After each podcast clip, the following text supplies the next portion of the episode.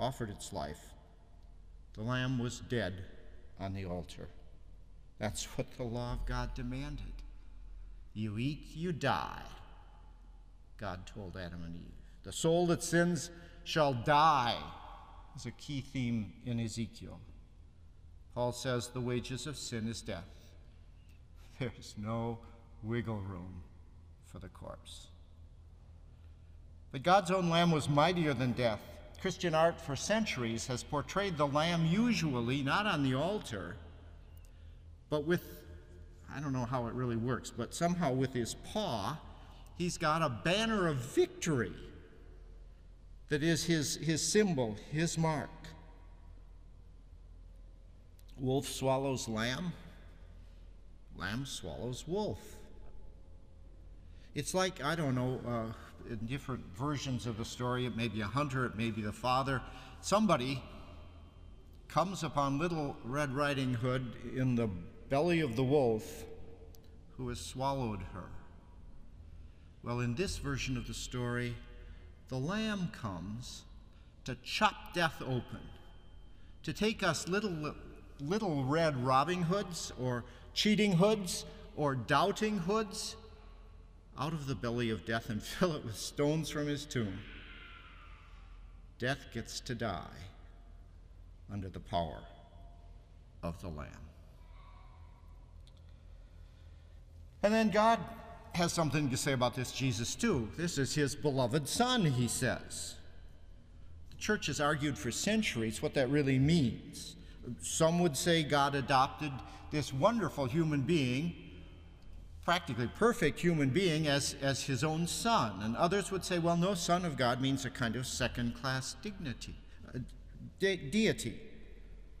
When all God wanted to say was, hey, th- this is my flesh and blood.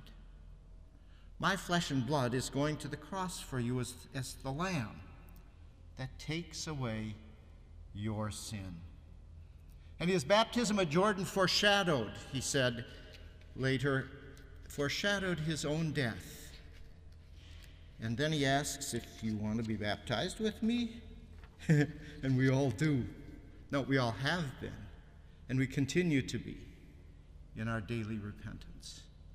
As we go with him into the death he died, so that we may be raised up again this day to walk in his footsteps. We are the new creatures that the Lamb has come to save from our sins. We are the new creatures who have the world before us because it belongs to our Father and it has been given as our inheritance to us.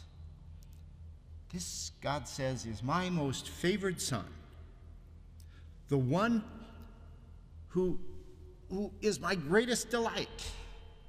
And that let the angels talk about the peace that comes to those upon whom this same favor of God falls through Jesus.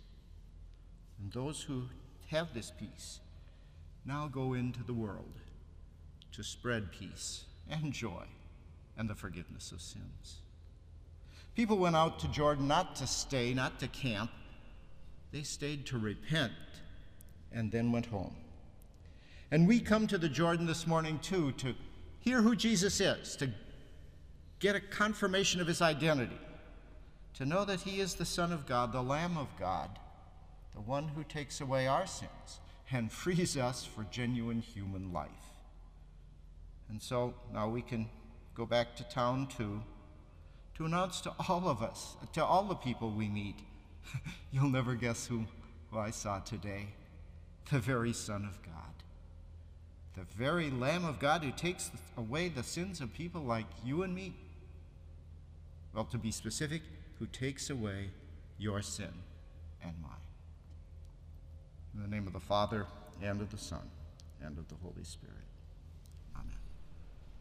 The peace of God, which passes all understanding, keep your hearts and minds in Christ Jesus.